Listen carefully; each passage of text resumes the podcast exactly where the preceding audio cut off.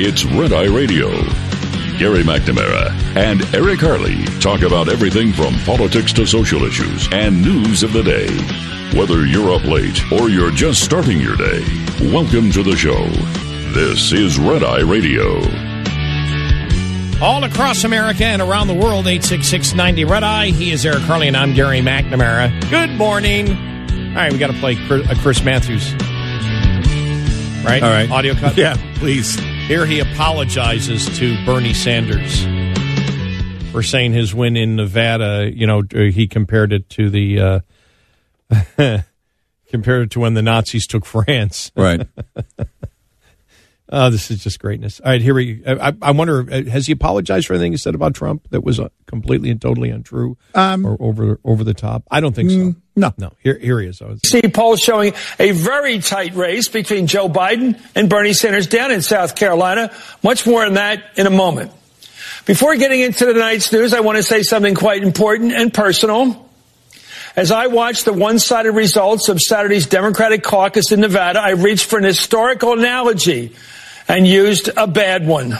I was wrong to refer to an event from the last days, or actually the first days of World War II. Senator Sanders, I'm sorry for comparing anything from that tragic era in which so many suffered, especially the Jewish people, to an electoral result in which you were the well-deserved winner. This is going to be a hard-fought, heated campaign of ideas. In the days and weeks and months ahead, I will strive to do a better job myself of elevating the political discussion.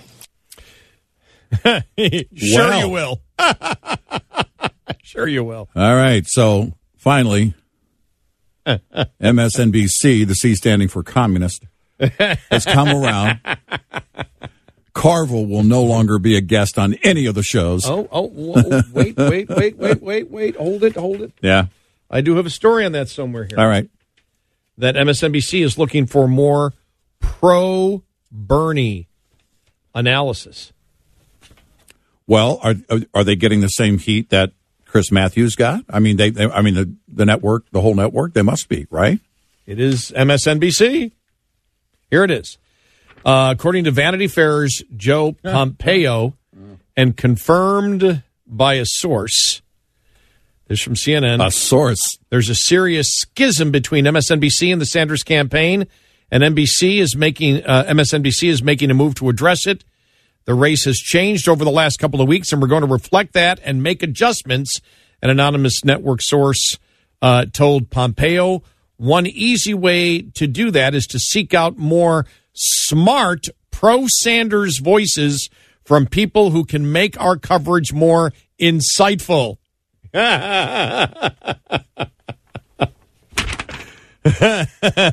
Apparently, they're sick of Chris Matthews, James Carville, and Chuck Todd. One way to do it mm-hmm. is to seek out more smart. That's going to be tough. Yeah, well, more you- how- smart pro Sanders voices from oh, people well- who can make our coverage more insightful. The executive added, their campaign, like any other, is do fair coverage, not fawning coverage. what a joke. Give me a break. Well, they were getting blowback from their viewership. Of course. That's what was happening. We knew that. We were like, how long is this going to go on? You know, I, here's here's my thing: is Chris Matthews still going to? Because some of the other analogies he's he's uh, he's made about about getting that people like him uh, would be shot, and this is in reference to uh, Sanders talking about you know Cuba and saying that people like him, you know, uh, how, what kind of a socialist is he? How far would he go? I don't know. And Chris Matthews said, I don't know. But that kind of socialism was taken to a particular point would get me shot in Central Park. Remember that Right. Yeah. comment a couple right. of weeks ago? Yeah. yeah. And that was all on Cuba. I mean, well, you can't because you can't win. Far left is gonna is gonna call you out. Um, you know, Chris Matthews, of course, is going to keep feeling the heat, even though he apologized. He's going to keep feeling the heat until he does what? You've got to march in the Bernie parade. Why does he do that, though? Hmm, what? Why do you relate something that is not a historical event to a historical event? I, I don't know. Why why would you to begin with say, okay, uh, you know, uh, uh, Bernie Sanders won in, um, uh, uh, you know, Bernie Sanders uh, won in Nevada. That's, uh, you know, that's like uh, the Cowboys beating the Bills in two Super Bowls. I mean, it Right, just one right. doesn't make any. It No, just exactly. it- it- one Yeah. doesn't compare to the other. Right. Yeah, exactly. Well, like- how many people remember what the MS and MSNBC stands for? Ooh, ooh, ooh, ooh. Microsoft. Yes. It, it, I mean, it, it doesn't any longer. But you think Bill Gates regrets that move? because now, at least two of the, uh, while there are two billionaires still left on the stage, they're not doing very well. In the in the latest national poll, the two top people would love billionaires to not exist. Mm-hmm. on a channel that he helped create. Oh. Where did I see? I was reading it to you, wasn't I? Do I have it here somewhere? Ab- What? uh, about, uh, you know, Bernie before wanting 100% tax on millionaires. Mm-hmm. So at one point he wanted Right. in his Yeah, career. right, yeah. He wanted 100% tax. I think that was the Wall Street Journal Was uh, that thing that was- we talked about was that yesterday. Yeah, Okay. yeah, yeah. He wanted a 100, 100% tax on millionaires. So at one time he was against millionaires. Right. But now he's a millionaire. so he doesn't talk about millionaires anymore. It's about billionaires. And he's never going to be a billionaire, so he knows he can keep he's safe. I why doesn't that come up? You once talked about a 100% tax on millionaires. millionaires. You're a millionaire now. Do you still support that idea? No, of course I don't. Look, I, I mean, would have. what are you know, going to say? You know, I would have challenged him Hmm. um, on when he defended his three homes. Right. Then again, they all probably have three homes, so they can't do that. Right, exactly. I would have said, "Excuse me, you talk like having three homes is somehow you're talking about having three homes, while at the same time you're talking about people that are only making uh, minimum wage and can't survive, and you're comparing billionaires, and you've got three homes, Right. and you're a public servant." right. and you're and, and you're talking like that's normal Right. How do you get to have three homes? Look he is the one and and we've said this before.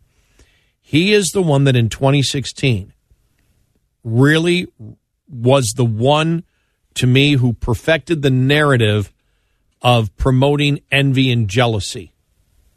And it came from occupy wall street Mm-hmm. and he tapped right into it about young college students because he was all over the free college, which was really the one thing that came out of. I think about that. The one thing that came out of Occupy Wall Street was free college. Yeah, right. How, how did that happen? Right. And and that's where they decided to blame the bank for what the colleges promised. Exactly. Figure out, follow the yeah, follow, connect the dots there. So the college lied to us, and the college said that the college said that that if if I decided to to get into uh, Polynesian dance, uh, that I, I I could pay off my five hundred thousand dollars student loan. I can't pay it off. Polynesian dance, huh? I just I don't know why that just, that just jumped into my. I have no idea where that. I have no idea where that came from. I got my I'm- PhD in Polynesian dance. You know, I, maybe I should have said underwater basket weaving because that's that's what one we used to always Yeah, talk about right. when we were kids. Um, I got a degree in underwater basket weaving. Maybe that's a better one. Yeah.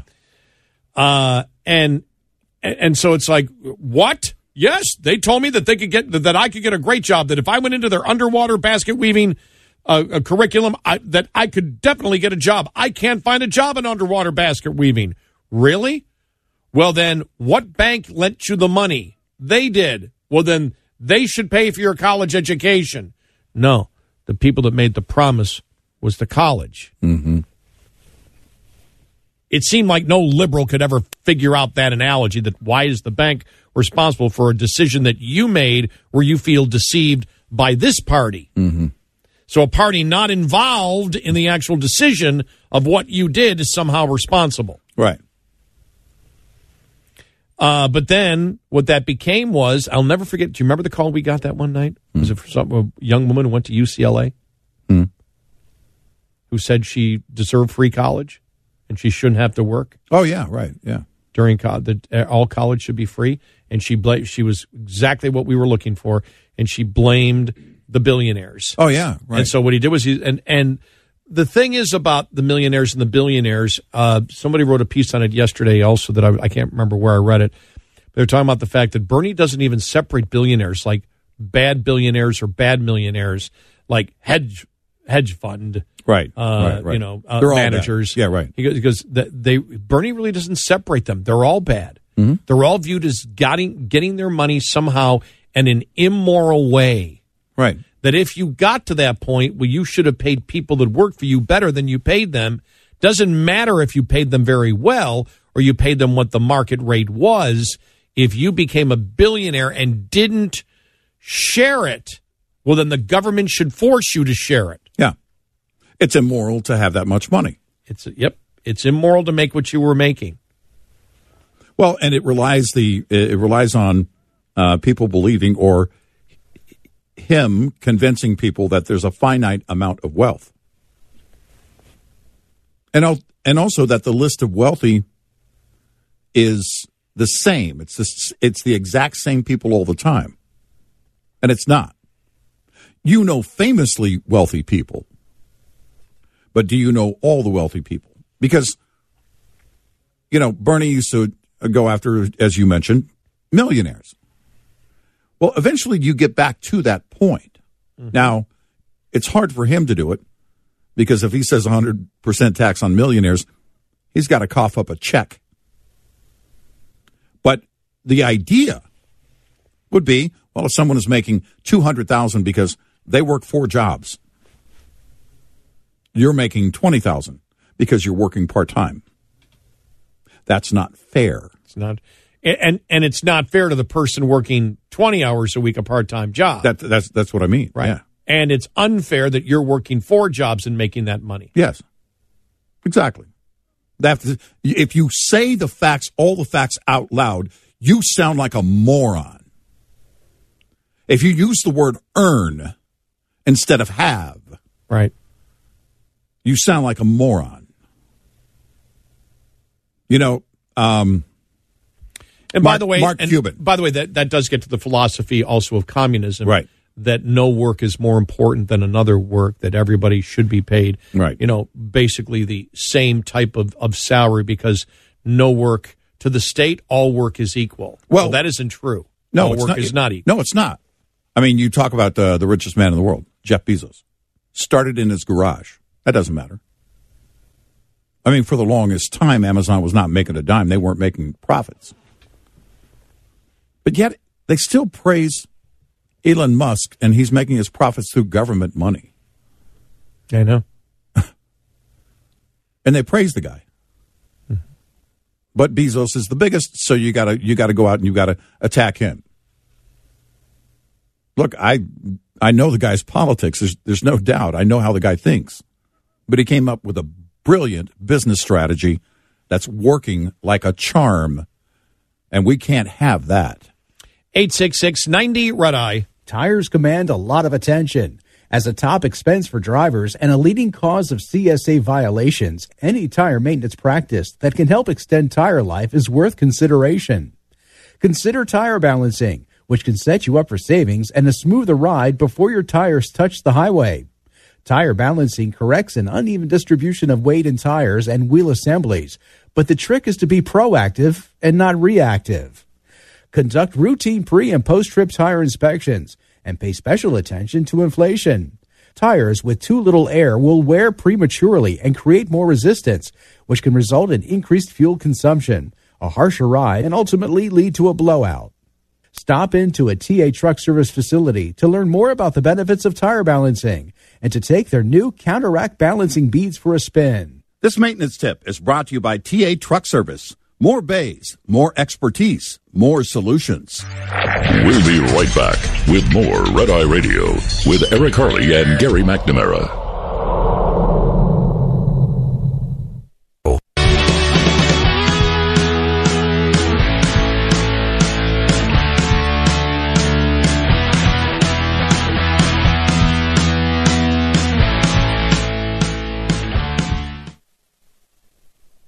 It's Red Eye Radio. He's Gary McNamara. I'm Eric Harley, 866 90 Red Eye. You and I were just going over an article uh, in uh, National Review, Jim Geraghty, uh, talking about uh, Bernie's problem isn't his three homes, it's his two standards. And he goes back to the millionaires versus billionaires, and now he's quit saying millionaires because he is a millionaire. You know, it, just in 2016, he was in his speech talking about millionaires and billionaires yep. not paying mm-hmm. their fair share. And Geraghty makes the point, although the overwhelming majority of them, of course, did pay what they were legally obligated to pay. And then he makes the point, too, about charities, because you can make, you know, if you want to cross the point, cross examine, if you will, and say, well, without millionaires and billionaires, look at all the money millionaires and billionaires give to charities. Then you go back to 1981 when he was newly elected mayor and he told the local United Way, I don't believe in charities. Mm-hmm. Well, why is that? Because you believe the government should control all of that wealth, all of, all of that capital. Mm-hmm. So the charities would be gone under Bernie. These questions have to come up on a debate stage. And if it doesn't happen tonight, the others, oh, well, never mind. They're not going to. Nobody's, well, nobody's going to ask these questions. It will come up. You, ha- you yeah. have to. It will come up in commercials. Well, I, will say that that's the one thing I noticed in the debate. First thing I thought of, and if I did, the people that he has brainwashed into being victims of the oppressors mm-hmm. uh, that believe in envy and jealousy when he's talking about his three homes as if it's the standard thing that every American has. Right. Like, wait a minute. 99% of America does not have three homes. No. And and he was like I've got the home in Vermont. I have the my home here. Well, probably most members of Congress have an apartment. Yes. Remember there was a rule that came up in the House. They wanted them to quit sleeping in their office offices yep. and yep. and I forget that was during the Paul Ryan when he was um, mm-hmm. Speaker of the House. And so they, they came up with this rule, okay, quit living in your in your office basically. You're going to have to go get an apartment when you're in DC. Um, but you know, he made all those excuses. And he talks about, you know, uh, Bloomberg having all of this wealth. What about the wealth you have? Yeah. And when he said, and then a summer camp, as if it was yeah. the most normal thing. And, and, a lot of people in Vermont have summer camps. So you're telling me most people in Vermont have three homes? Exactly. My That's summer camp was a tent. Yeah. and mine was a pup tent. Right. Uh, the other story out there is in uh, that uh, I wonder if this is going to blow up a little bit uh, from Elizabeth Warren to Bloomberg again. In audio of a closed door event in June of 2016, Mike Bloomberg said his presidential campaign platform would be to, quote, defend the banks and joked about droning his personal enemies and called the progressive movement and Elizabeth Warren scary. And that's a quote. Yeah. Hmm. Scary. That's from CNN. So hmm. wonder if she'll bring that one up. Yeah. I wonder. You know, it's um there there has to be a calling out of Bernie. If you're Buttigieg, you're you're you're you're right there in that position because you're not going to get the nomination. You got to you got to point out what everybody else is thinking in that room. It's not going to be just Bloomberg. you know, I mean, you got to bring it up that hey, last election cycle you were talking about millionaires and billionaires not paying their fair share. You're worth reportedly over $2 million. Are you paying your fair share? Yeah, you've got three homes. You got three and homes. You, you, made it sound normal last time as if everybody has three homes. Well, yeah. It, now, it's exactly. got to be from somebody who doesn't have three homes on the stage. Right, exactly. I don't know if that's possible. Buttigieg probably does. He's a small town mayor. I don't know what his finances are, so right. I'm assuming he doesn't have three homes. But in order to do that with the Democrat, where everything's based on envy and jealousy, mm-hmm. you can't accuse somebody of having something that you have. Exactly. Unless you're Bernie, I guess. Yes.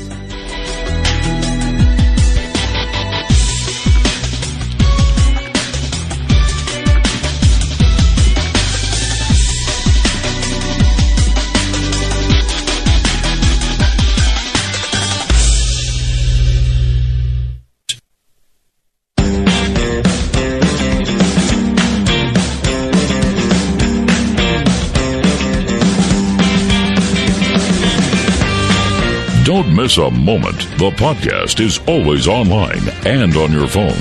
RedEyeRadioshow.com and the Red Eye Radio app. You betcha. He's Eric Harley, and I'm Gary McNamara, 866 90 Red Eye. Okay, Dow Futures up about 63 right now.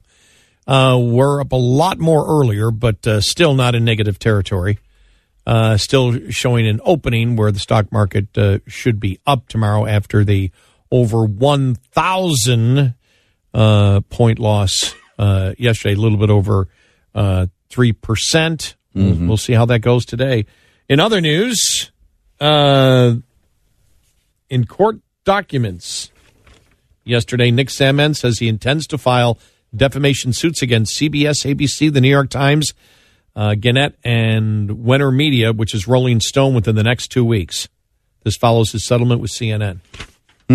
Wow. Wow. Wow. uh, was there any idea? Was it ever leaked how much he got from CNN? No, no. Wouldn't you love to know? I'm guessing there's an NDA on both. Wow. Oh, that's going to come up in the debate. The NDAs. Yes. Mm-hmm. Sure. Is Warren going to present him with the contract that she has come up with? Right now, backstage, Mayor Bloomberg, I have a contract ready for you to sign. In other news here, I was reading this article in National Review from David Harsanyi, and I, I thought to myself, wow, this is how history is going to look at it. Sometimes you're in the middle of something and you don't realize it. And when somebody puts it down on a piece of paper, you say, whoa, that's how history will look at this time that we're in right now. And as he writes, the, the article is headline Claims of Russian election meddling are still a scam. And listen to this, Eric. Hmm. The destructive moral panic in America in, in American political life. This is the most excuse me, this might be the most destructive moral panic in American political life since the Red Scare. Then again, to be fair, those who prosecuted the post war hunt for communists had the decency to uncover a handful of infiltrators. We've yet to meet a single American who's been brainwashed or had their vote snatched away by a Twitter bot. Probably because no such person exists. Nevertheless, millions of America believe that a handful of terrible memes, the I mean the most amateurish and puerile efforts imaginable on social media were enough to overturn a presidential election in the most powerful nation on earth. Think about that. Hmm. You think about the Red Scare and hmm. everything that we went through and how we look at that in history. Sure. Will history look at this time as the exact same thing? Remember, the only evidence of any type of collusion. Now, the only the, the only thing is the difference would be if they found out later on that McCarthy was a communist from the Red Scare Right, right. from the blacklisting. Right. That that's what we're sort of dealing with. This is even you, you think about the Red Scare. This could be considered bigger because what we found out are those people that were make, making the accusations against the president and the party that was making the accusation of the president being a traitor. That never came up in the red squ- uh, the the I almost said red square Freudian slip. Re- in, in the red scare. They were going after Hollywood people and, and things like that. This was an attempt to go after the president of the United States and delegitimize a presidential election. And think about it to this date, and still last week, bringing it up again, there isn't one single American that the Mueller report found out. Now, remember, they didn't investigate the Hillary portion of it, but they didn't find one single person involved in any type of Russia collusion. And we're being told that because the Russian bots the you know working through pseudo Russian intelligence agencies were able to put memes and posts on Facebook that that has changed the outcome of the election and our republic is doomed. That's what they're trying to tell us, Yes, right? right, sure. That, think about Right. when you put it in that perspective to the Red Scare. It it really holds up because even the Red Scare wasn't going after. They weren't going after the president of the United States. They weren't making an accusation, the opposition party, that uh, that that it was, you know, uh, just maybe what your mindset was. This was Right. that the president of the United States colluded with the Russians, committed treason to hack an election. Completely false. Completely false. And what did you have? You had the other side actually working with the Russians to get the information, the dossier Exactly. used And- and uh, they- to to help predicate a a warrant in the secret courts. My gosh, you write this thing down? I know. But when he just put it when he when he put it that way, when he wrote that the fear mongering over the Russian election interference might be the most destructive moral panic in American political life since the Red Scare. Then again, to be fair, those who prosecuted the post war hunt for communists had the decency to uncover a handful of infiltrators. We've yet to meet a single American who's been brainwashed or had their vote snatched away by a Russian Twitter bot. Hmm. Perhaps because no such person exists.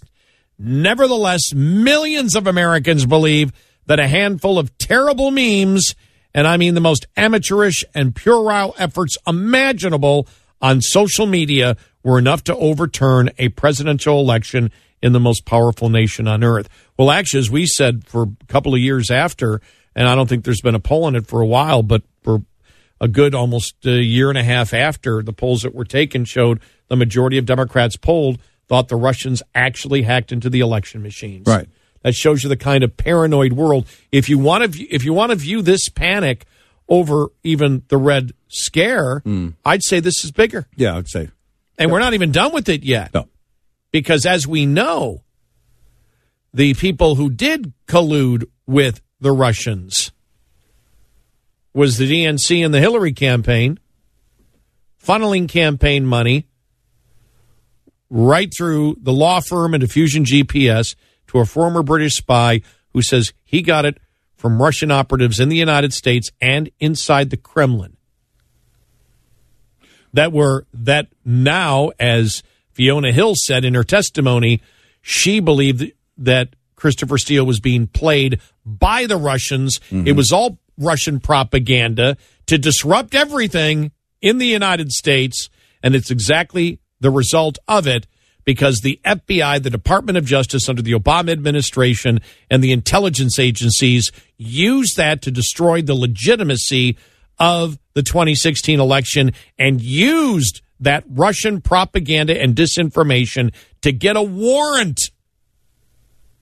That's why you, on on the opposition campaign. That's why when you look at it overall, when you look at the whole, even last week again, it was another example of the media. And the Democrats pushing a narrative of Russian interference or presidential cooperation with the Russians in order to cheat on the 2020 election with no evidence possible. And it's exactly what the Russians are trying to do. The Russians are trying to do, the, the Democrats and the media are playing right into the Russians' hands. Are they not? Of course they are. And who is who has been acting on you know against Russia in in terms of his actions as president, uh, including sanctions? It would be Trump. And who is it that's been? If you want to talk about sympathizing with communists, Uh, it would It's- be it would Bernie. It would be the lead candidate for the Democrats. You couldn't write a story like this. Nobody would ever believe it. uh, yeah, yeah. If you're if you're a movie exec, you're probably going to tell this person, "Get out of my office. This is stupid." Well, you know something when I when I talk to you know Democrats and I lay this out, they look at me like I'm crazy. Mm-hmm. Like, what are you talking about? I go, well, those are the facts. I've never heard that. That's Well, I, I can't explain why, except the fact that you're ignorant. But those are the facts. What you want? We wish to look them up with me? No, no, no, because I know you were a talk show host. Well, think about this. Did you like that? Yeah, that's how most people talk. Um, because they're not professional talkers like us. Um, you look at the story. Uh-huh. Look at the storyline of the man in the high, high castle. Right, that idea. If we had lost, right, the whole idea. If Hitler had won, and it's you know it's this theory. Wow, imagine, right? It, it's it's intended to make you think. If you if you dig this up a hundred years from now, you know, historians will be on it, but the average person, and then tell them the story, they'll say, that's ridiculous. That is ridiculous. It didn't happen that way. That's like the man in the high castle. It didn't happen that way. It didn't go down that way. Well, actually, it did. Did It did. I mean, in American politics, obviously, the fall of Hitler was a great moment. It ended uh, mass suffering. But you look at the the where the American political landscape is right now, and tell me that if Bernie wins on November third, that there won't be suffering. It won't be the Holocaust suffering, but there will be great suffering nonetheless. Because you can't get his agenda done without it. no, he's not going to accomplish it. It's not going to happen. It- so, well, here's but the thing: but- because but- it because it can't happen. Right. It can't. It's it's it's not going to happen, and there'd be enough, uh, I believe, in the in Congress to Exactly. to to fight it, you know, Exactly. to stop it from happening. And there'd be enough outrage. You know, look, you can win in Virginia, but you can't pass. You can only go past a certain point before public opinion says, "Sorry, you don't Well, go because any further." because the whole communist or socialist thing isn't about that. We've been saying all along for the American people is for most of them it's about what Gimmeism. gimmeism. They realize they're not going to get it. They're going to they're going to feel the burn. Yep. Seriously, the Yes. burn. Yes. About the burn. Of course. Eight six six ninety red eye. Get in touch with Red Eye Radio, toll free at 866 90 Red Eye.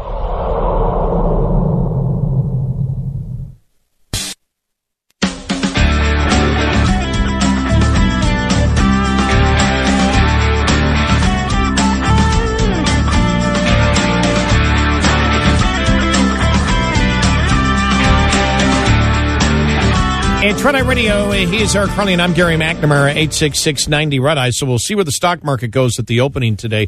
Uh, and uh, the the downturn of a, over a thousand points yesterday due to just uncertainty over the coronavirus. Really, there's no news on it. Uh, the president talking about the fact that you know the make sure that money is allocated for it. Uh, Democrats, Schumer was saying he's got no plan. It's like, sure we do. Uh, you were mentioning before the break, we were talking about uh, what's going on with, um, you know, the, the whole thing, the whole ridiculous, if you say it out loud, Russian collusion thing. Deep state, according to the Washington Examiner and a couple of other sources have said it too, is like the concern over deep state is going to be like the number one issue at CPAC, which starts Wednesday. Um, and you know, the liberal media, the activists, they'll tell you well, that whole deep state conspiracy theory. okay, you look at the witnesses during the impeachment hearings. You look at the um, the list of people. You know, Andrew McCabe. You know, he gets away with it, and and where did he go? What's his job? He's at CNN. Mm-hmm. You, you look at, at at Brennan. I mean, come on. You, if, you say it out loud, the president has no enemies inside the intelligence community, inside the Department of Justice. It's laughable. It's laughable.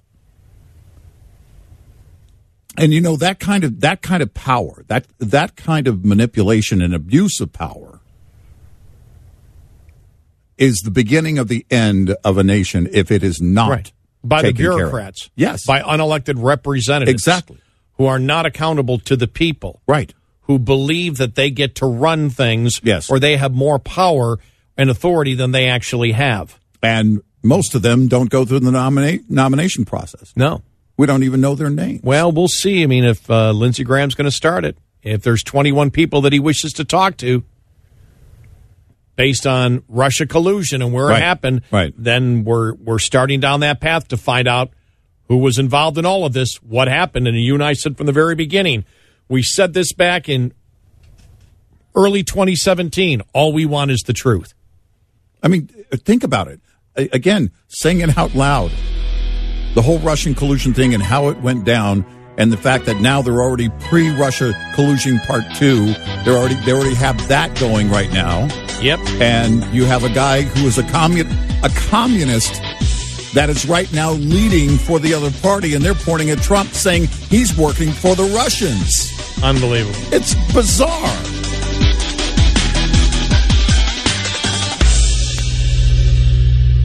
This is Red Eye Radio on Westwood One.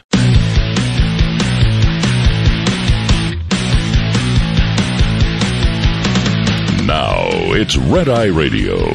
Gary McNamara and Eric Harley talk about everything from politics to social issues and news of the day. Whether you're up late or just starting your day, welcome to the show. From the Pilot Flying J Studios, this is Red Eye Radio. all across America and around the world. 86690 Red Eye. I'm Gary McNamara along with Eric Harley. Welcome and good morning. RedEyeRadioshow.com. We stream live or get our app. Put it on your phone. Listen whenever you wish to listen. In the news today, well, CNN had a town hall meeting last night and everybody liked the gimmeism from Bernie Sanders. Is raising the minimum wage to 15 bucks an hour a radical idea? No. Is making sure that all of our kids have the opportunity to get a higher education, regardless of their income, because we're going to make public colleges and universities tuition free, is not a radical idea. No. This is a scientific pool, poll. You hearing this? So we found out that people like free stuff. Hmm. Hmm. We've Yeah. been telling that for the longest time. So that's all he's going to do? Yeah, yeah, yeah. Just that's it. Just uh, free, Yeah, that's it. Just free college Right. and fifteen dollar, and everything stays the same. Yeah, yeah, yeah. Nothing could change. Uh, the green, you, uh, you know, with the, the, the all the jobs created, uh, 20 million new jobs will be created through his program. And then because of that taxpayer, uh, taxpayer base growing, that'll pay for all of his stuff. Well, that's what happened after criticism. The fact of you know being on sixty Minutes and saying, you know, how are you going to pay for it, and he didn't know. Well, then of course they had to come up with a quick position paper as to how to uh, pay for it. Uh, he released it on his uh, his uh, uh, website. Uh, again, what they're going to do is they're going to get a ton of the money from the rich. You ready for this? All right. Uh, Sanders' uh, document asserts that a modest tax on Wall Street speculation will raise an additional 2.4 trillion Yeah. over 10 years and in one fell swoop make all public colleges, universities and trade school tuition free and cancel all student debt over the next decade. Uh, then housing for everyone would cost 2.5 trillion over 10 years. Would be paid for again entirely by a wealth tax on the top one tenth of 1% raising a total of 4.35 trillion according to sanders fact sheet. And the rich are just going to stay around for this to happen. The universal child care and preschool for every family in america would be provided by another wealth tax on top on the top 0.1% raising more than $4 trillion.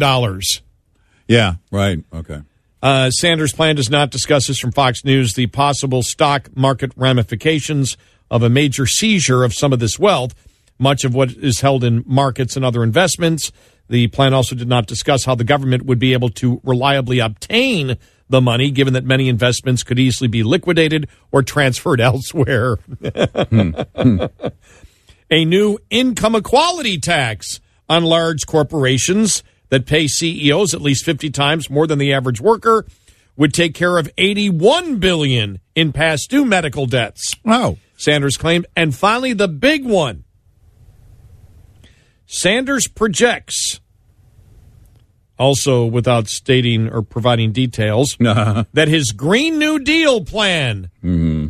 would create 20 million new jobs, thus ensuring 2.5 or excuse me 2.3 trillion in new income tax revenue a year. So there you go. Hmm. Yeah. Or over 10 years, I guess Yeah. be. Yes. Right. Yes. I'm sorry, over 10 years. Yeah. So, none, yeah. none of that adds And, up. and by the way, all. with the Green New Deal, nobody loses their job. right? Yes. Oh no. Well, well, with um, you know, with the equal pay thing, uh, you know, limiting pay on CEOs. All right, these companies will just run themselves. You're, you're seriously, I'm, I'm sorry, but in, in the real world, this is childish. Yeah. It really is. This Well- is this you're dealing with the again we've talked about this before with the far left and especially if you're a socialist slash communist and we went through that earlier uh, in the day and said look he's not running as a communist he's running as a social democrat but if you go through his life Bernie Sanders mindset is that of a communist Yeah. and and we have brought you over the last two days uh, a, a, a dozens of examples of what he has said and what he has uh, uh, supported. And look, e- even uh, at the town hall meeting last night, uh, Pete Buttigieg uh, was asked about you know Trump and his dictatorial communist sympathies, the sympathies for communist dictators that he has had. Here's Buttigieg on that. This, remember, is the Democrat town hall meeting. Uh, Mayor, I have to ask you about this. Senator Sanders has been criticized for remarks that he made uh, praising a literacy program during Fidel uh, Castro's regime in Cuba. Uh, he stood by those comments last hour. Here's what he said. He said, you know what? I think teaching people to read and write is a good thing. Do you think that's a fair assessment? So this is part of what I'm getting at when I say that in our one shot to defeat Donald Trump, we should think carefully about the consequences of nominating Senator Sanders. I don't want, as a Democrat, I don't want to be explaining why our nominee is encouraging people to look on the bright side of the Castro regime when we're going into the election of our lives. We need to stand unequivocally against dictatorships everywhere in the world. There you go. And you heard the the uh, the clapping, which is going to be a problem, I think, for uh, for Sanders tonight. I'd be surprised if they all didn't pound on him, uh, uh, you know, for that. But when you when you take the totality of what we've just talked about with Sanders here, it's all childish. It really is. I mean, the the taxes that he is proposing here, the trillions of dollars in taxes, would never get through Congress to begin with. You're not going to have a Green New Deal where the government would basically take over and nationalize the automobile industry, probably the steel industry, the healthcare industry. Um, what am I leaving? Oh, the energy industry. Yeah, that's right. not that's not going to happen. You would need an authoritarian government in order to do that. We've said this from the very beginning. There's no other way to get there. There's no other way to get there except an authoritarian government uh, seizing property to do it. Because once you attempt to tell massive big business what they can sell and what they can't sell, and this is what the, this this plan would have to do. Sorry, you can't sell gasoline cars anymore. Everything you sell must be an electric vehicle. Once you do that, the stockholders are gone. Yeah. And um, when and and so what happens at that point? It's nationalization. Right. This the the plan is a disaster. It's you're dealing with children here. These are childlike minds that are talking to other childlike. mi- I'm sorry. When it comes to critical thinking about how economies really run, you're dealing with childlike mentalities on both the politicians and the people receiving the information and clapping at CNN uh, town hall meetings that this is possible and a good thing to do. It's really, it's really beyond, it's, it's really amazing that in this day and age, you cannot say anymore that the access to information isn't there. The access to information is there for everybody to see all the time. It only takes a split second for you to find out almost anything that you want to find out in politics and find out how things work. It only takes a split second on the computer to find out about communism and socialism. It doesn't take a long time to do this and look at the history of what has happened. It it doesn't take much to look at the history of the United States and say, okay, Bernie Sanders is basically proposing the fact that uh, we're going to be raising uh, uh, three or four trillion dollars more in taxes every year, and we can get it from the rich. To understand that if you tried to do that, it would be a complete and total disaster. Yeah, it is. Um, the you you look at at every bit of his plan because the the moment you start getting to this Medicare for all, the moment we you start having to wait in line, we're not going to get there. But the moment you because you're going to have to outlaw private sector, you're not going to do this whole um, um, public option thing because the public option must include the government controlling everything. They make all the rules, and they also offer something over here. Well, see, that's not going to work. That's that's going to fail because what it's going to do is put people.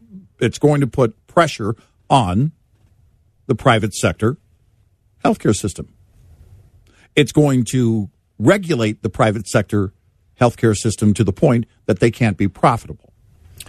Well, the and and the problem is if you have a what other Democrats are proposing a public health care plan and you can still keep private health care at that particular point, well then you're going to set up two separate systems. Yeah. There will be two separate systems and doctors are naturally going to go to the they're going to go to the place where in the private sector system it's going to cost more money. I saw another survey. Well, yeah, Medicare for all will save money. Yeah, no, it won't. Well, e- even if it would, it doesn't matter. You get there. If you save money, how do you get there? You get there by rationing the product.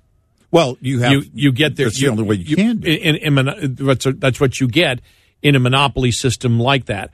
The other side would be a private sector system, which again prices probably would be higher than because it's free on one end. The other end, you got to actually pay for it in the private sector system. You'd set up a dual uh, healthcare system in this country, and people that could provide private healthcare would get the better healthcare, which is why we've seen in other countries they try to destroy that and not let that happen because once the masses see that you can get better healthcare, they're not satisfied with the government and they want a response. And you see what has happened in Canada, you see what's happened in Great Britain. Well, sure. You've seen how the money that they've thrown at it, and still you can't get the quality that you that you wish to, uh, you know, that you wish Well- to get. We we said this about private healthcare for a long time. The Democrats try to make it seem like private healthcare has just gone up in price for no reason at all. Well, and And that's not true. And and it, it'll be treated like the Obama administration treated, you know, the uh, the whole voucher program. Um, they'll because if everyone starts migrating away from the public option because they're getting better care from the doctors in the private sector, then the government has no option. What they'll tell you, people are suffering because that's happening, and you can't do that. There can only be so many. They'll have to. They'll have to control it. They'll have to regulate it to death, and that's exactly what happens if you were to have and- some kind of public option, insane system. and you'll get like what happened in in uh, Quebec a couple of uh, a couple of decades ago, where it was found that that they were actually violating the rights, the right to life Right. of Canadian citizens for not allowing them to have a another healthcare system to go to, but, but Right. by limiting them, you were vi- violating their right to life. That was just that was an amazing case when uh, you know when that happened. But as we've said before, the re- one of the reasons is healthcare used to cover maybe 500 procedures 40 years ago, 50 years ago. Now, I'm just using this as an example. I don't know the exact number. Now it covers 50,000. It's going to be more of a cost to it. High tech costs. Keeping you alive a couple more years costs. Well, uh, the innovation uh, is the greatest in the world. What Right. we have here is the greatest in the world. Uh, it's why people come here for, including Canadians, come here for that health care. You and I talked about this one time a long time ago. Why do we save? So we can eat when we're old and so we can take care of ourselves and go to the doctor Right, when we're but old. but even if the people that are people that save, why do you, you know why do you do it? You know, you beyond beyond Social Security, beyond even if you have a set amount that you take out, why do people want that bundle? Healthcare. yeah. If I need it, I Well, the biggest it. cost is going to be that. Right, yeah. right. I mean, even even if you've got it covered with your supplement, it just you you keep it. Why for an emergency? Hmm. And so, what do you do? You go without for a significant period of your life. You don't buy the latest things. You don't buy a new car every three years. You decide. You you sit there and you say to yourself, healthcare is an extremely important part of the responsibility that I have to myself and my family. You don't simply sit there and say, I can't do it. The government must take care of it. Right. somebody else must do it. What you must, what you, it's the realization of society that because we have all this technology that can keep me alive if I need to be kept alive, I need to do everything I possibly can to be healthy myself, and I need to prepare for the future. Well, this is what this is where we get to. This is this is how we get to 2020 and the Bernie surge is decades of telling children in schools that they shouldn't have to earn anything, that they earn it simply because they exist. They get it simply because they exist.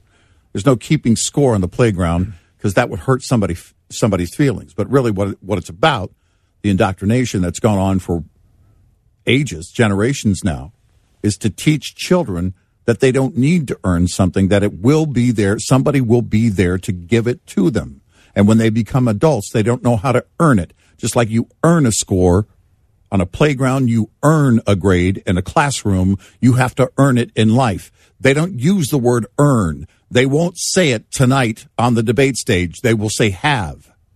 86690 Red Eye. Growing so-called meat products from cells like cultures is a new technology exciting for some, threatening for others. But as companies work on the process, the primary focus uh, of, of interest right now in the cell culture world seems to be product labeling. Oh yes, putting Matthew Michael with the USDA's Food Safety and Inspection Service right in the middle of it. His group will play a big part in deciding what to call these new products, and there are scores of names that have been suggested. Some of them we can't say on the radio. Michael told USDA's Outlook Forum, just from these names, these proposed proposed names from the public and the industry and consumer advocacy groups, you can see that there are a lot of differing opinions about this product, and there's a lot of interest in this product, and, and it's it's it's something. Um, it's something, all right. Five of the companies working on these products have formed an alliance to work with government on what to call these products. And Penn State University sociologist Dr. Rob Childs says obviously there's a lot at stake with that, and I think all the different stakeholders recognize this. In Washington, Gary Crawford for the U.S. Department of Agriculture. The USDA report is brought to you by Cenex Roadmaster XL Premium Highway Diesel Fuel. Coming up, more with Gary McNamara and Eric Harley. It's Red Eye Radio.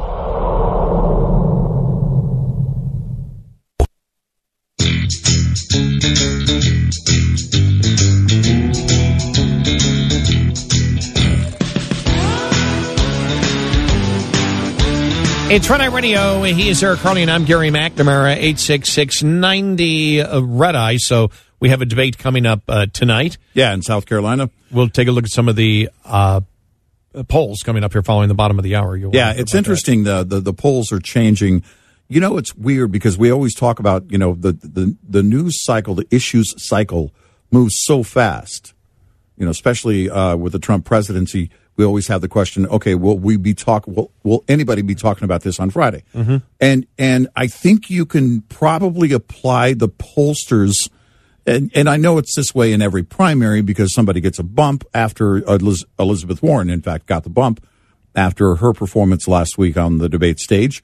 Uh, Bloomberg got the anti bump; he got the drop um, because he did horribly. Uh, well, but it's not just that. It's also the vetting process that starts to really shift things, but it's it's at a quicker pace. And I really do wonder if the pollsters are are kind of scratching their heads wondering, man, do we need to be doing uh, you know, do all of them need to be doing a, a, a three day running poll, right? Um, just constantly taking mm-hmm. a poll because things change so drastically so quickly. I'm really interested to see where this debate goes tonight, whether the attack is on Sanders. Whether they look at Bloomberg yeah. and say, okay, he's pretty much damaged himself. Throw a couple shots in there because, hey, you're the billionaire. Right. You know, yeah. You stay out of this. You're the billionaire. What Just ha- be dismissive. Right. Hey, billion. Yeah. Yeah. Instead exactly. of okay, boomer. Okay, billionaire. Yeah. Okay, billionaire. Yeah. Exactly. You know, eh, but you get, you know, Tom Steyer's back on the debate stage. So now Bernie's got two targets, but Tom Steyer doesn't have the same arrogance. He has some arrogance, but not the same as Michael Bloomberg. We'll see how he does. Here is your forecast. A storm system that's worked its way out of the west that had affected Idaho, Montana, and Wyoming is now dumping heavy amounts of snow in South Dakota, Nebraska, over through Iowa, southern Wisconsin, and northern Illinois. It won't stop snowing until late Wednesday night in Chicago. Now, there's a narrow band of icing also associated with this system. Earlier this morning, we saw heavier amounts of that hitting portions of Kansas and northern Missouri. However, as the morning progresses, we'll see that ice shift into central Illinois, northern Indiana, and Michigan. South of that area into Indiana, Ohio, the lower Ohio Valley, we're seeing all rain this morning. In fact, those showers extend up the I 95 corridor from Florida, where we could see heavy amounts of rain and thunderstorms today, all the way on up through New York City. For your Tuesday morning, there's a look at your national forecast from Red Eye Radio. I'm meteorologist John Trout.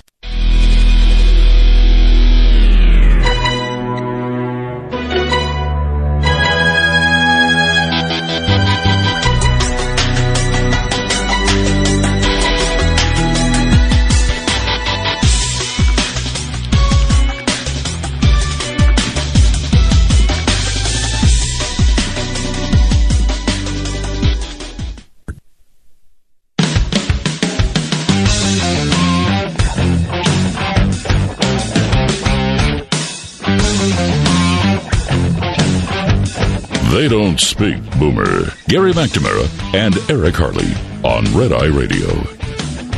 And he is Eric Harley, and I'm Gary McNamara, 86690 of Red Eye. Welcome and good morning. Thank you so much for being here this morning. We do uh, appreciate it. I'm sitting here trying to find here somewhere. I've, I've just, uh, I was going through, uh, I saw Paul Krugman was talking about, uh, you know, complimenting uh, Bernie Sanders. Robert Reich was also yesterday, and Hmm. Oh, he was complimenting him. Um, oh, just you know, just nonsensical to consider costs of Bernie's and Elizabeth's Green New Deal, Medicare for all, and public investments without comparing it to the huge cost of not tackling climate change, worsening health care, and growing deficit in public investment. And he was throughout the day, you know, just complimenting Sanders across the board. And I'm thinking Right. to myself, this is a guy, especially for example, on Medic uh, on Medicare for all. By the way, Medicare for all would not be Medicare for all under Robert Reich. No, no, no, no. When was that? 2012 or 2010? Uh, mm, It I was- thought it was before 2012. Maybe it was before that. Yeah, I think we so. we remember when Robert Reich spoke to Berkeley, Yeah. and he said if you're bo- if you're being honest, if you're running for president and being honest, what you would tell people is about health care that young people have to pay a heck of a lot more, and old people, we're going to have to let you die. Yeah. So Medicare for all under Robert Reich, in his own words, would not be Medicare for all because the expensive the expensive treatment needed to keep people alive. At some point, we would have to stop. In his own words. Yep. And so I thought that was humorous yesterday. He knows how to cut. Of course. It's un- here's the, the the the debate I love. It's unacceptable that people file bankruptcy in order to get great medical care and stay alive. It's better that they die. Huh? Huh? I'm, I'm not computing that one. Well, that's but this is this is how they think. You young people are going to have to pay more. There's a smattering of applause because it was mostly young people, and you old hmm. people, we're not going to, you know, keep you alive. We're gonna we're going to let you go home so you can die. Yay! Yay! The Because we're never going to grow old. I'm, Morons. I I don't know why, but I seem to be at this time in my life even more concerned than when we first started talking about that back, Yeah. you know, 10, 12 years ago. yeah, right. it's it's Even but- even though I don't believe I'm aging. yeah, exactly right. Ah, I'm never going to get old. Woohoo! Old people are going to die. Yeah. So I, but I, just- I had to bring that up because I saw you know Krugman and Reich complimenting Sanders left and right. And, but when I saw Robert Reich, I'm like, excuse me, you're the guy that said old people are going to have to die Yeah. under a health care plan that would be fine. That the, the only way health care can exist without costing too much is to let old people die. yes, He said it. of course. And now he's supposed to be the person we're supposed to be listening to about Bernie Sanders' Medicare for all. Shut up. I'm sorry, but I can say shut up to anybody who actually says in public that our healthcare system should let old people die. Yes, right. That's not healthcare. That's health ignoring. Well, maybe that's the whole point. Maybe that's how they view it. Hmm. Yeah. Abortion is health care. Yeah, right. Yes. So euthanasia, exactly. well, no, not even euthanasia. Denial of health care to Right. old people. That's health uncare. That's that. That's also health care. Yes. It's not. We well, we didn't say good health care. We said it's it's bad health care. We we admit it, but it's health care. Yes, of course. You can't make this stuff up. And uh, we had played earlier in the show the apology of Chris Matthews Okay. to the Bernie Sanders campaign All right. for comparing his win in Nevada I, I just to the to the Nazi defeat of France in in early World War II. Uh, me- meanwhile, this from uh, Vanity Fair, uh, Joe Pompeo confirmed uh, that there's uh, a serious discussion going on at MSNBC that and NBC is making moves to address uh, the Sanders campaign that's apparently furious uh, because the race has changed over the last couple of weeks, and MSNBC has decided we're going to reflect that and make adjustments. One easy way to do that is to seek out more smart pro Sanders voices from people who can make our coverage more insightful. What they're saying is they've got Chuck Todd on there, who was comparing the Bernie people to brown shirts because he was making the analogy. Yep, He yep, didn't say it, but yep. he didn't disagree with the analogy. He was agreeing with the analogy. And Chris Matthews, we know what what uh, what he has been saying, and James Carville basically coming out and saying this guy's this guy and his people are cults, they're communist, they're socialist to the point of I'd be afraid of getting shot in the street. That kind of socialism gets you to that. And so we, you and I were talking about it. We said the the suits at MSNBC must be going, oh man, the response they had to be getting from liberals had to be pure insanity. Well, I mean, but where but where do you go? I mean, MSNBC has helped to create this. Oh, I know. You know, so uh, when you when your hosts start telling the truth, we don't know why they did it. You think there's somebody? You think there's something in the water there at MSNBC? Like No, um, you know, Chuck Todd and and No, I, I Chris re- Matthews were re- drinking the same water. you and I had the same reaction, and a lot of other people did too on, on the right, saying, "Excuse me, we've been watching what you've been saying. We've been watching what's going on in our college campuses. Mm-hmm. You've been agreeing what's going on in our college campuses. You've been agreeing with the brainwash of liberalism and socialism, and now you're upset when your party is closer than they've ever been to nominating a socialist." Right. You're socialist. You all are. Yeah, You're course. just angry because the wrong socialist was, you wanted somebody who was a little bit more subtle. And when you realized he had a possibility of winning, and because the history of his socialist communist mindset is so crystal clear and documented, you went, uh oh, we're going to lose. Yeah. You just want a socialist who doesn't talk like a socialist. Exactly. That's the problem. You want socialism, but don't call it socialism. Call it caring, like health care.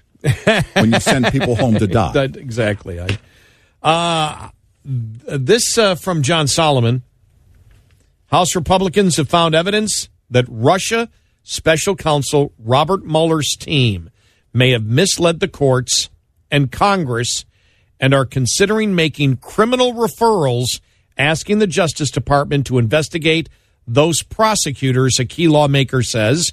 Representative Devin Nunes of California, the former chairman of the House Intelligence Committee, told Just the News, which is John Solomon, that his team has been scouring recent documents released by the FBI, including witness reports known as 302s, and found glaring evidence that contradicts the Mueller team uh, co- contradicts claims the Mueller team made to the courts and Congress. Quote, this is from Devin Nunes. We're now going through these 302s and we're going to be making criminal referrals on the Mueller dossier team, the people that put this Mueller report together. Nunes said, that's a quote, with an interview with John Solomon. Nunes specifically reacted to a story in Just the News from John Solomon disclosing the FBI that FBI interview memos of key figure George Papadopoulos hmm. show that he was helpful in trying to locate a witness named Joseph Massoud, but that Mueller's prosecutors portrayed Papadopoulos as trying to thwart or frustrate the investigation's effort to question Massoud. The new FBI memos provide our first evidence of the Mueller team lying to the court. That's a quote from Nunes. It's a lie, a total lie, end of quote. Referring to the Mueller team's claim that Papadopoulos tried to hinder efforts to locate and question Massoud. And, you know, that's one of the things we talked about yesterday that, you know, in the uh, FISA uh, warrants, two of them that have been found to be illegal, and we've questioned the other two and said, well, even the first two should be because the first one, that's where, you know, the evidence that they presented to the court misled the court because they were trying to make the case that Carter Page was a Russian asset when actually he was a CIA asset. Right. And we said we can't see how they can't view if they view the first one illegal, then I don't know how the first, third, and fourth could be illegal and the second would not be. Well, but then every action that that that followed, right? Because we asked the question during the uh, Mueller investigation while it was still going on. Look, uh, what if he doesn't go all the way back to the FISA court thing, to the you know whether or not those warrants uh, were uh, properly predicated? If he doesn't go back to the beginning, there really is no case if he were to bring a case, and he didn't go back to the beginning, and we have our suspicions as to why not, but it doesn't matter. He didn't. Mueller did. Mueller did right. exactly. And so during that investigation, we asked, okay, uh, well, then what what does it mean? Why if it's if you're not going to go back to, from the very beginning and say where did all of this begin? Right. Then you've got nothing. It do, it doesn't matter what you show, but but beyond that, he had prosecutorial power. He acted on that and you look at, at some of the items uh, that were that that came down from the Mueller team, and you have to ask yourself if if he didn't go all the way back, if if things weren't properly predicated, then everything else that follows, most of those items, yes. are are suspect. Well, we've questioned it. I don't. Uh, maybe, maybe they have questioned it. I know nobody did for the longest time because you and I were from the Russia collusion to begin with. Even before the Mueller report came out, we were talking about this. I don't know, months and uh, maybe years, could be over a year, where we were saying if the Mueller report doesn't go back, because, and we basically put it this way: if you're Mueller and you get the job to look and see if the Trump campaign colluded with the Russians to hack the election or change the outcome of the election, and you're serious about it, first day in the job, where do you go? You go to the FISA warrants because mm-hmm. that has to be the best evidence. The FISA because they were able to get a FISA warrant to to spy on the Trump campaign. Well, the best evidence has to be right there. Mueller never went there. Why not? Right. You can't make the case that it wasn't. And we said when the Mueller report comes out, we will know it's a political sham if they never went down that avenue. They never went down that avenue. We've had nobody ever disagree with us on that because you can't. Well, think about uh, if you're investigating something like a murder. Was there premeditation, right? Well, you can only do that by doing an investigation thoroughly, going all the way back to the very beginning, yeah. the very genesis of it all. And he didn't do that. Well, the genesis of it all is where the best exactly. information. Yes. If you're compl- if you don't know it's if you're ha- you know now he doesn't know that the dossier was not legit. Mm-hmm. That's the whole point. You would then go down and go, well, this wasn't legit. What happened? And then you start going down those paths. Right.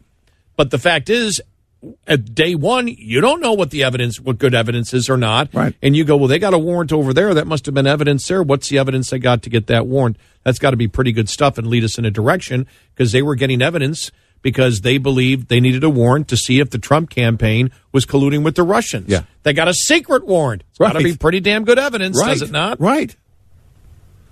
Extremely rare. Yeah. right? It's extremely rare, these FISA warrants. Yes. Oh, Comey's testimony. Remember that? Yes. 86690 Red Eye. Freightliner Team Run Smart Pro Henry Albert has achieved some very impressive fuel mileage numbers. Henry shares the specs on his truck and his trailer, starting with what's under the hood. I'm in a 2018 Cascadia Aero X. It's powered by the integrated drivetrain Detroit Series 60 DD15, 400 horsepower, 1750 foot-pounds of torque at 975 RPM, and that's fed into the Detroit DT12 direct drive transmission with a final axle ratio of 2.16 with active lube management, riding on Michelin X1 tires owing a fully aerodynamic trailer. The trailer is equipped with a nose cone. It's also equipped with full length skirts from Fleet Engineers that go completely over the landing gear, completely over the trailer tandem, all the way to the rear bumper. The rain gutter has been plated over and it's running a Stemco trailer tail. My main run, which is from Charlotte to Laredo, and I'm usually 60 to 65,000 pounds. I was averaging over 10 miles to the gallon. It was up to 10.1. To learn more about Henry's fuel mileage achievements, go to teamrunsmart.com. This report is a service of Shell Rotella. Lines open for your calls. 866 90 Red Eye on Red Eye Radio.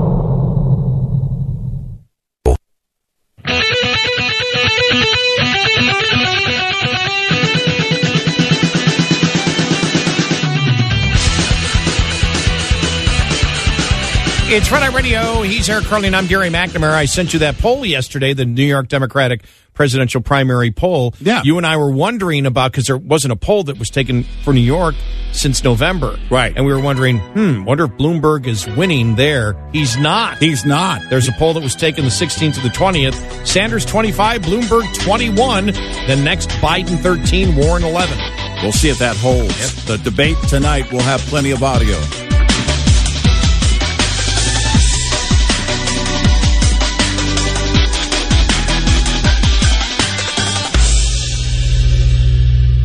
This is Red Eye Radio on Westwood One.